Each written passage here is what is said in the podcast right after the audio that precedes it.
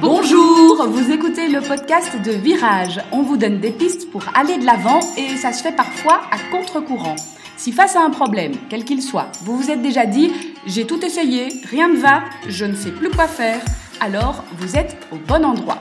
Je suis Marina Blanchard, psychologue, formatrice et fondatrice de Virage. Mon école s'inscrit dans la lignée de celle de Palo Alto, c'est-à-dire de la thérapie brève. Et je suis Peggy Van Lierde, chef d'entreprise, journaliste et coach en développement personnel. Ensemble, nous vous proposons des réflexions pour avancer autrement.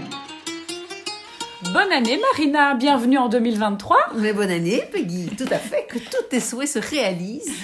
Pareil pour toi. Alors peut-être que vous, vous êtes en train de réfléchir ou vous avez déjà réfléchi à ces fameuses bonnes résolutions. Hein. On n'y échappe pas. Chaque année, on en parle. Alors on va pas forcément se pencher sur les bonnes résolutions euh, ici, mais on va surfer sur cette lancée pour parler des, décisions, des prises de décisions qui sont pas toujours faciles à prendre. Et euh, on pense plus particulièrement à, à ces personnes qui, quand elles doivent prendre une décision, en fait, prennent le pouls auprès de tout le monde et n'importe qui. Mm, mm, C'est-à-dire mm. qu'elles ont vraiment besoin d'une multitude d'avis pour finalement prendre une décision ou pas. oui, c'est ça. Oui, c'est ça. Comme elles n'arrivent pas à se décider elles-mêmes, elles pensent que les autres vont savoir mieux qu'elles. Mm-hmm. Et puis ce qui est difficile, c'est que bah, quand on demande l'avis des autres, bah, on le reçoit. et après, au, moment même, parfois ça peut faire du bien. On se dit, ah oui, bah, ça va un peu dans le sens que, que je pensais, etc. Et puis après, on quitte la personne et puis on se dit, oui, mais enfin, c'est quand même pas elle qui doit euh, quitter son job, c'est pas elle qui doit euh, euh, quitter son mari, je sais pas, enfin voilà. Et donc, finalement, la vie de l'autre redevient un sujet de questionnement et nourrit, j'ai envie de dire, le puits sans fond des questions euh, qui tournent autour de cette euh, prise de décision. Oui, parce qu'en général, quand on a une décision à prendre, mais naturellement, on a déjà pas mal de questions euh, qui se posent tout seul. Hein. Enfin voilà, on a des questions qui viennent, qui sont peut-être pour certaines personnes très vite répondues et, et, tout va bien, mais qui pour d'autres personnes ben, amènent à de la cogitation et on commence à réfléchir, réfléchir. Et le risque, en fait, en demandant une multitude d'avis, c'est finalement de se retrouver avec de nouvelles questions parce que l'autre pourrait amener un sujet auquel on n'avait pas du tout pensé. Mm. Oui, tout à fait. L'autre en voulant vraiment aider, puisque je pense que l'autre, euh, les autres, en général, on demande des gens bienveillants, des avis. Et donc, je pense que les avis sont tout à fait bienveillants et essayent de nous nourrir de, de, chouettes pistes. Mais effectivement, plus il y a des pistes, plus ça devient compliqué et plus ça relance la petite machine dans la tête là qui, euh, qui, qui, qui, pose des questions et qui essaye euh, d'y répondre et de trouver des, des, des, réponses vraies et mm-hmm. définitives à des questions qui malheureusement souvent n'en ont pas. Euh, parce que souvent, on va se retrouver à se dire, ben voilà, euh, alors je vais prendre l'exemple, euh, je suis pas bien en couple, etc. Est-ce que je reste, est-ce que je pars? Et puis on va se dire, ben si je pars, est-ce que je vais m'en sortir? Est-ce que je vais être trop triste? Est-ce que je vais, est-ce que ça, ça va être difficile? Comment les enfants vont réagir? Toutes des questions pour lesquelles malheureusement on n'a pas de réponse tant qu'on l'a pas vécu. Comment les enfants vont réagir, par exemple, qui est une grosse question que les parents se posent quand ils pensent à une séparation de couple euh, ou autre chose, hein, parce que je pense à ça, mais ça pourrait être une expatriation, par exemple. On a une proposition d'expatriation, est-ce qu'on part, est-ce que les enfants, comment les enfants vont réagir, comment est-ce que, comment est-ce que va vivre mon épouse qui euh, va perdre du coup son job, ou des trucs comme ça. Et en fait, ce sont des questions qui n'ont pas de réponse tant qu'on l'a pas vécu, parce qu'on n'a aucune idée. On peut imaginer que ma fille la plus sensible, là, ça va être difficile, et parfois, étonnamment, en fait, c'est pas comme ça que ça se passe, parce que cet enfant-là, euh, peut-être elle est sensible, mais en fait, elle exprime très fort, et puis elle, traverse les choses, alors que mon fils qui dit rien, lui, on va voir ses résultats scolaires se détériorer complètement, et on comprendra pas vraiment euh, pourquoi, parce qu'il avait, il avait l'air de vivre bien la séparation. Donc, c'est en fait, ce sont des questions très souvent avant une décision qui portent sur les conséquences de la décision, etc., qui en fait malheureusement n'ont pas de réponse. Et comme elles n'ont pas de réponse, on n'en trouve pas dans notre tête. Et donc, effectivement, comme tu dis, on va demander aux autres, tu penses que comment les enfants vont le vivre, etc. Les gens vont essayer de nous rassurer, de nous, ou, bien de, ou, bien de nous dire, bah oui, non, ça risque d'être mieux de ne pas, de pas le faire pour les enfants. Et puis quelqu'un d'autre va dire, euh, bah, tu ne vas, vas, pas rester avec quelqu'un pour tes enfants, ça va pas non plus. Euh, si vous n'êtes pas bien ensemble, il vaut mieux se séparer. Et donc, j'ai envie de dire, on est encore plus perdu. Oui, parce qu'eux hein. non plus n'ont pas de boule de cristal. Bah non, exactement. Et personne, du coup, ne peut répondre. Je dis souvent, ce sont des questions pour lesquelles il n'existe aucune réponse sur Terre, voire dans l'univers, il n'existe pas de, réponse, à moins que certaines personnes puissent voyager dans le temps, mais voilà, pour l'instant, ça ne m'est pas encore connu. Et donc, euh, effectivement, euh, on, retrouve un peu ce dont on a parlé d'ailleurs dans l'épisode précédent, il y a un risque à prendre en fait. Mm-hmm. Alors, il y a un risque à prendre ou à ne pas prendre, hein, ça c'est autre chose, mais euh, c'est sûr que essayer de répondre à des questions qui n'ont pas de réponse, c'est se torturer l'esprit vraiment euh, inutilement, seul ou avec les réponses des autres. Et dans les deux cas, ça ne va pas faire avancer les choses, parce qu'on va encore plus être noyé, encore plus être perdu. Et souvent, euh, le fait d'être dans son esprit, on n'est pas dans l'action. Mm-hmm. Mais alors si je suis cette personne qui systématiquement se pose un tas de questions avant de prendre une décision et sollicite un tas d'avis avant de prendre une décision et que j'ai toujours fonctionné comme ça, mhm. comment j'apprends à ne plus euh, solliciter les avis? Parce que voilà, on comprend que les autres n'ont pas une boule de cristal, pas plus que nous, n'ont pas plus la réponse que nous, mais en même temps, il y a ce côté, et tu l'évoquais au tout début, très rassurant d'aller chercher les réponses chez les autres, d'avoir leurs avis et une multitude d'avis en général, parce que plus on va consulter, plus on a d'avis divergents. Et on se retrouve en fait avec tout ça, avec euh, finalement... Encore plus de euh, questions dans sa tête, en fait. Encore hein. plus de questions, et donc avec cette dimension sans doute inconfortable d'avoir plus de questions, mais en même temps, sur le court terme, ce côté euh, voilà rassurant d'aller demander des avis à, à des personnes bon, en général, euh, comme tu le disais, bienveillantes, ou en tout cas qui sont dans mon entourage et, qui me soutiennent. quoi. Mais donc, une des premières choses que je te proposerais, si tu étais dans cette situation-là, ce serait d'arrêter de, solliciter et donc de commencer par ne plus en parler parce qu'il y a, euh, c'est vrai, un apaisement euh, sur le moment, au moment où on en parle, mais après, et ça souvent, la personne qui le vit le disent, elles disent, oui, c'est vrai, après, je me repose encore des questions, et ça, ça recroise mes pensées, ça renourrit, et puis je rumine tout ce que la personne m'a dit en pesant le pour et le contre, etc. Et donc, euh, un des premiers soulagements, ne plus en parler en général, est assez soulageant, mais par contre, moi, je propose toujours d'écrire les questions qui me viennent, et de se dire, en écrivant, en écrivant la question, et puis de se dire, est-ce que la réponse existe quelque part?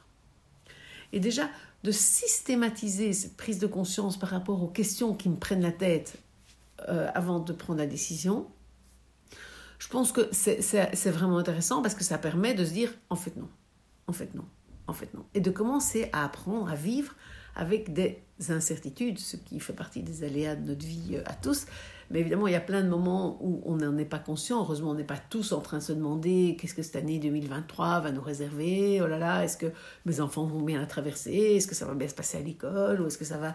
Voilà. Oui, enfin oui, on se le demande. On se, ça, ça, dire. On se pose sans doute ces questions, mais, mais on n'essaie pas d'y répondre. Et on n'essaie pas d'y répondre. On se dit, on verra. Mhm où on se dit éventuellement bah, qu'est-ce que je peux faire pour, mais les personnes qui restent avec des questions, mais imaginons même que quelqu'un soit avec cette question en permanence de est-ce que ma fille ça va aller à l'école, est-ce qu'elle va réussir son année, etc. Mais je lui conseillerais aussi de la noter en se disant est-ce qu'il existe une réponse? Or, aujourd'hui, il n'existe pas de réponse qui peut dire si ma fille va réussir son année, qui peut dire si mes enfants vont bien gérer une séparation. Ça n'existe pas. Et donc, c'est pour, pour pouvoir, euh, quelque part, être euh, apaisé, je dirais, c'est pouvoir accepter de vivre avec des questions qui n'ont pas de réponse. Et donc c'est ce qu'on fait en permanence, sans toujours s'en rendre compte. Mm. Et là, on va aider la personne qui vit dans cette souffrance, parce que c'est quand même vraiment une souffrance de cette prise de tête en, permanence, cette espèce de torture qu'on s'impose de chercher un truc qui n'existe pas.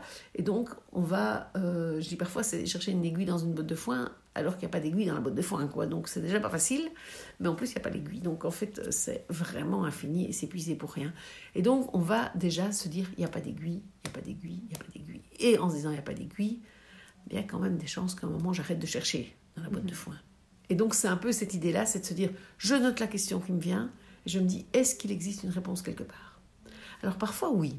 Donc si par exemple je suis en train de me dire est-ce que je quitte mon mari ou pas, par exemple je prends cet exemple-là, je pourrais me dire ben, euh, que vaut la maison? Mhm. Et ça, il existe une réponse. Il faut demander à un agent immobilier, je peux faire estimer la maison. Donc il existe. Donc c'est important, de... ça permet de distinguer aussi les questions pour lesquelles il existe une réponse et qui vont peut-être me faire avancer, et celles pour lesquelles il n'en existe pas et donc qui me feront où ça va pas me faire avancer, au contraire, ça va juste me plomber, me fatiguer, m'user, d'y réfléchir et de jamais trouver une réponse qui n'existe pas. Ça veut dire que pour les questions qui ont une réponse, là, je peux solliciter l'avis des autres? Ça veut dire que là, oui, mais alors il va falloir solliciter l'avis des autres juste. Et donc c'est pour ça que moi je conseille toujours d'écrire les questions et de se dire, est-ce qu'il existe une réponse quelque part? Non, ou bien oui, euh, un agent immobilier, ben c'est un agent immobilier. C'est pas ma mère qui va me donner la valeur, enfin sauf si elle était agent immobilier, bien évidemment. Mais sinon, c'est pas ma mère qui va me donner la valeur de ma maison. Ou, mhm. euh, voilà, donc, répondre à, à, cette question, est-ce que la question a une réponse, permet aussi d'orienter vers à qui vais-je poser cette question pour avoir la meilleure réponse. Voilà, exactement. Plutôt que partir à tout vent et, et poser la question dans tous les sens. Et en général, une question qu'on pose dans tous les sens, souvent, c'est qu'elle n'a pas de réponse. C'est un peu euh, dur de dire ça. Mais donc, la prise de conscience de ça peut être très aidante. Mais pour. c'est une chose d'en prendre conscience en écoutant, par exemple, ce podcast. Et c'est autre chose de. Je pense que sans mettre par écrit et se dire j'ai un petit carnet pour mes questions et je le fais systématiquement, en le faisant systématiquement, on, le voit, on voit vraiment que ça peut changer les habitudes des, des, personnes. Quand ils disaient c'est un espèce de réflexe, c'est un peu une habitude que certaines personnes ont. Mais en se disant je n'en parle plus mais j'écris mes questions et je me pose cette question-là, ça, ça, aide vraiment, vraiment. Il faut tenir, on dit souvent ces trois semaines en tout cas pour changer une habitude, mais donc pendant un certain temps, pour qu'à un moment donné, la question vienne dans ma tête, j'ai plus besoin de l'écrire et je me dis, non, ça c'est une question sans réponse. Et ram, elle, elle, mhm. part, elle part. Oui, donc concrètement, quand tu démarres ton carnet, même si tu as euh, tous les jours la même question qui revient, tu la notes chaque oui, jour. Oui, oui, tout à fait, tout à fait. Et tu notes à côté, euh, pas de réponse, ou tu fais une croix à côté. Enfin, tu, tu, tu oui, te Jusqu'à avoir assimilé, elle n'a pas de réponse à cette question, je ne me la pose pas. Ça sert à rien que je, que je me la pose à la limite, oui, parce que je, elle vient tout seul, mais ça sert à rien que j'essaye d'y répondre ou de trouver une réponse. C'est surtout ça. Parce que ça, c'est important de se dire aussi, on n'empêche pas on ne peut pas s'empêcher d'avoir des questions dans la tête. Quand on doit prendre une décision, c'est normal d'avoir des questions dans la tête, mais je pense qu'à un moment donné, il va falloir prendre la décision en se disant là, j'aurai pas de réponse, j'aurai pas de réponse, et je dois prendre ma décision euh, sans ces réponses-là. Mhm. Alors, je me fais peut-être l'avocat du diable, mais l'entourage qui a eu l'habitude de nous voir poser plein de questions, est-ce qu'il risque pas de revenir à la charge? Oui, il revient à la charge. Et donc, il va falloir lui dire, en fait, je me suis rendu compte qu'on ne saura jamais, avant de le vivre, comment, euh, je sais pas moi, euh, Laura et Tom vont, vont réagir euh, à la, à, la, séparation. On ne saura jamais avant de le vivre comment. Enfin voilà. Et donc je pense que c'est important. Ça va être un travail supplémentaire. Ça va être que non seulement j'en parle plus, mais en plus il faut que je puisse dire aux gens j'ai envie de parler d'autre chose ou voilà je me rends compte que en parler en fait ça ne m'aide pas et qu'on puisse effectivement mettre des barrières parce qu'on peut avoir une partie en tout cas de l'entourage peut-être pas tout le monde mais une partie de qui revient de manière de nouveau bienveillante euh, mais l'enfer est pavé de bonnes intentions, et donc euh, nous aider. Et euh, réaborde le sujet et essaye d'en rediscuter avec nous, ou dit oui j'ai réfléchi, tiens tu m'avais dit, est-ce que et je vois j'ai des amis où la séparation s'est passée comme ça, les enfants tu sais ils ont très bien digéré oui, ok, bah, c'est des amis. Et on sait bien que, et on sait bien que si on l'écoute au départ, peut-être, on va se dire, ah, mais c'est bien, genre, pour qui ça se passe bien. Et puis après, on va se dire, ouais, mais enfin, quand même, Laura, elle est quand même un peu mhm. sensible. Et donc, voilà, on n'aura pas la réponse. Et donc, concrètement, ça veut dire, bah, d'une part, dire à cette personne, bah, voilà, je ne vais pas écouter cela parce qu'effectivement, on n'aura jamais les réponses. Mhm. Et quelque part, le noter aussi dans son carnet en disant, euh, voilà, cette question-là est venue en plus, amenée par quelqu'un d'autre, mais elle n'a pas de réponse. Mais elle n'a pas de réponse, malheureusement. Donc, que retenir aujourd'hui de cet épisode? Ben, Je dirais euh, d'essayer d'arrêter d'en parler et d'essayer soi-même d'arrêter de s'en parler à soi-même quelque part et donc d'essayer de, de stopper le fait d'essayer de répondre aux questions. Que les questions viennent quand on est dans un moment de crise, euh, de, de, de, prise de décision, c'est normal, c'est normal qu'on en ait plein, mais euh, il faut pouvoir détecter celles qui vont être intéressantes pour nous et pour lesquelles on va pouvoir trouver des réponses et celles pour lesquelles on n'en trouve pas. Et donc, moi, je pense qu'en les notant et en se disant systématiquement, en systématisant le réflexe de ne pas répondre, ça va permettre d'être allégé, en fait, et d'être plus serein. Si vous aimez ce podcast, n'hésitez pas à vous abonner sur votre plateforme d'écoute préférée, à mettre un like ou des étoiles si c'est possible sur cette plateforme.